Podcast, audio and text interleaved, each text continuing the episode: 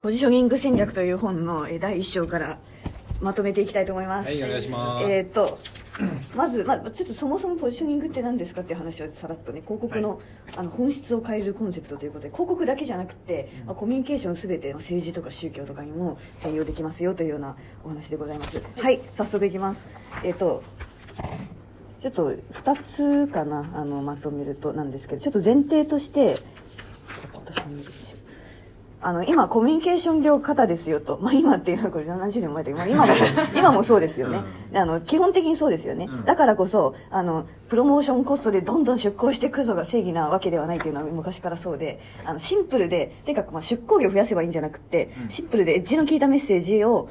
送ろうと。で、エッジの効いたメッセージってつまり、まあそのターゲット細分化して、この人に届くようにっていうことなんだけれども、あの、まあ二つあって、一つは、あの、ついやっちゃうの発信する側のこの商品じゃあここに、あえっとセブンアップあるんで、うん。セブンアップってなんか緑色でいいよねみたいななんか発信する側の、ん。この商品を見つめて得られたメッセージではなくって、受信する側の状態を考えなさいよという話です。おちょちょっとそこはあの先に深掘りしていくんですけど、うん。消費者の頭の中がまずまっさらな状態が一番有利ですよと。これちょっと優優位性の話なんですけど、何でもかんでも一番乗りがダントツ優位性高いんですよと、うん。例えば、まあ、なんかアメリカ大陸って、まあ、あのうんアメリゴ・ベスプッチが、ね、あの記録したわけですけれどもあの本当はコロンブスですよね、うん。だけどアメリカっていう名前になったのはコロンブスはあの言わないでいたから。あのあ見つけたことを言わないでいたから。でもアメリゴ・ベスプッチはそれをちゃんとこう記録してうん発信したことでうんアメリカ大陸はじゃあアメリゴさんがあの発信して一番に気づいたんだみたいな風に認知されていっちゃってアメリカ大陸って名前になってるわけですよ。で、まあ、ビールとかで言ってもあのそうですね。ファファーストクラスといえばミケロブ。これちょっと分かりづらいな。他のビールはなんかもっとあのスカイブルーの水の国のビールみたいな,、はい。なんかそういうこうなんか美しい表現とか、うん。うん詩的センスのあるやつとかあったんだけど、それよりももうファーストクラスといえばっていうふうに言っちゃえば、そこでの一番が取れるよと。はいはいあと、まあ一番乗りっていう、まあその最初にっていうので言うと、あの、ライトビールとかも、なんかこう、シュ、シュリッツってなんかライトビールがあって、あの結構そこがほしあの市場的には、あの、一番になりそうだったんだけど、偉大なるビールに溢れるうまさみたいなコピーでやってたんだけど、うんうん。むしろそのミラーっていうメーカーが出してミラーライトっていう商品出しちゃった、だからそれ商品名もミラーライトって言っちゃえばなんかあライトビールなんだっていうふうに乗っかりますよね、とうん。いうことで、まあ、その、えー、と言いたかったのはシンプルでななんだあエッジの効いたメッセージにせよっていうのはうん。そういうところですよね、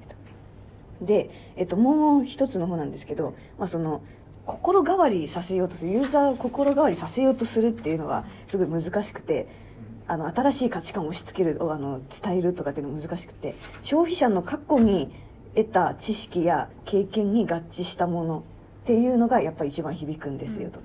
うん、だからこんな新しいのいいよねっていうよりも消費者がこれまでに経験したことあることに合致させようと、うんそれもちょっと深掘りしていくんですけどあのそうですね。消費者の頭の中に残したい情報の、まあ、収容場所を見つけてあげるっていうポジショニングのことですね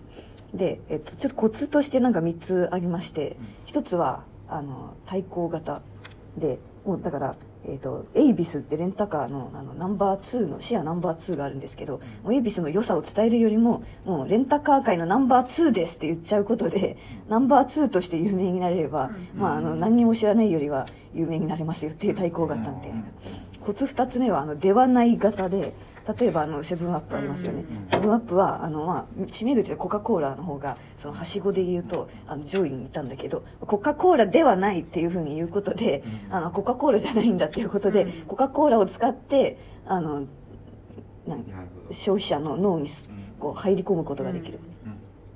あとラジオ局の例もあって WLKW っていう曲があるんだけどあのななんだかんだ局のシェア1位になったらしくて、うんあのロックを流さないラジオ局っていう、うんうんのを歌ったところ一番になりましたよと。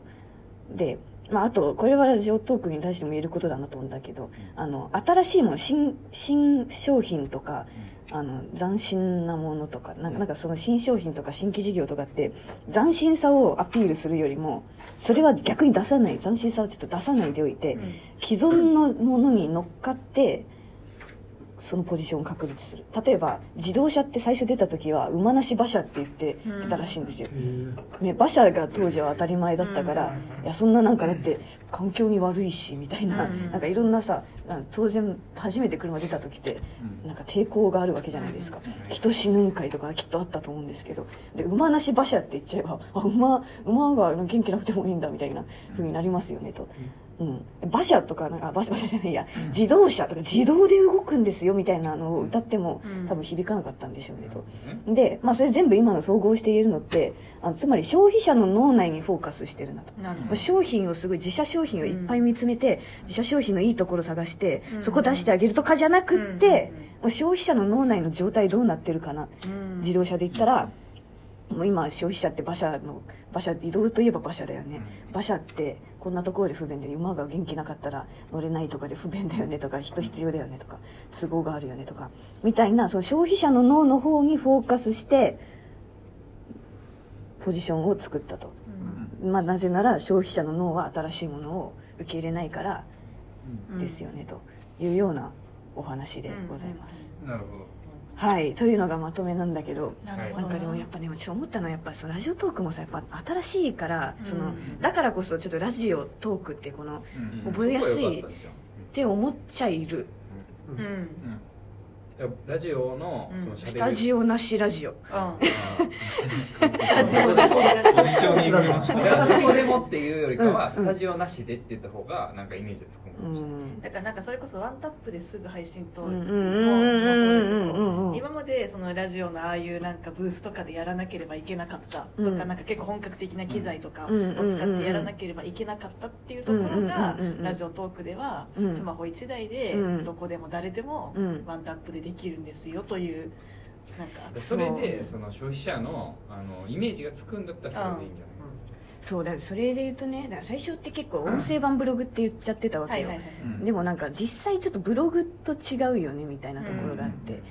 でまあねあの掛け合いのお話とかさやっぱなんか、うん、あのね、気づいたこと言うのってなんかちょ,、ちょっとこのブログのあのまとめ感とはちょっと違ったりするみたいな。喋、るのと書くのってやっぱ違うよねみたいな。そこがまあ、聞く側のこと考えリスナーにフォーカスして考えた時に、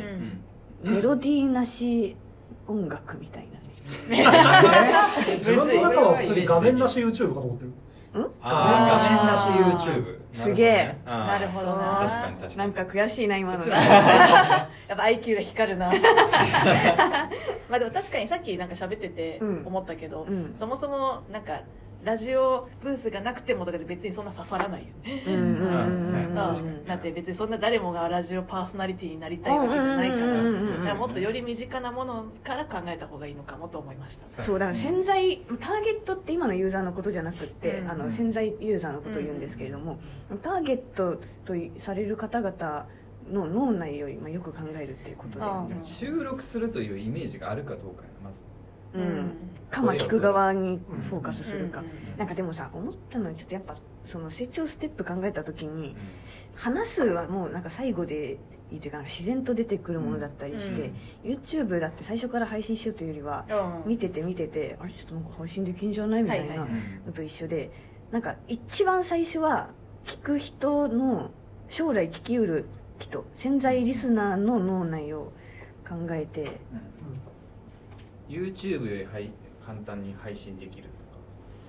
あれ、うん、でもまずはその聞く側聞く側のねってことです、ね、っていうのを考えてみた時に、うん、なんか結構今までさあの配信側のことはすごい考えてたんだけど、あの一番最初のね、うん、成長ストーリーの種の段階って考えた時に、ボイシーではない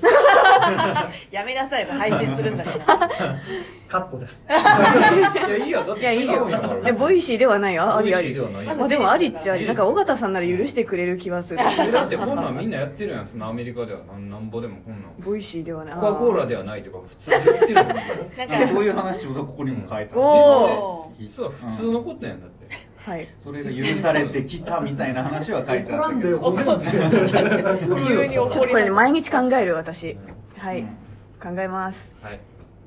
ボイシーではないもいいし、うん。だ満員電車とかのその空白な沈黙ではない。だからさ今言ったのはボイシーを知ってる人はボイシーではないっていうのが分かるそうそうそうそうちっちゃいよねそうするとね。だからラジオではないっていうのかもしくはもうちょい手額で言うでラジオも知らないからね、うんラジオも分からんやったら、うん。まあ、YouTube とか今の世代で言うんだったらそういうとことかにうん。なってくる、ではない型でいくんやったら。Spotify の受ける版みたいな。Spotify 今も結構浸透してるかって言ったらしてないしてない全然使ってないんだよ。してない。特に日本は。その辺はもう少しねそうですね。みんなで深掘りして考えてもっといろんなのを考える。まあ、あと30秒ですから締めてください、はい。次次続きます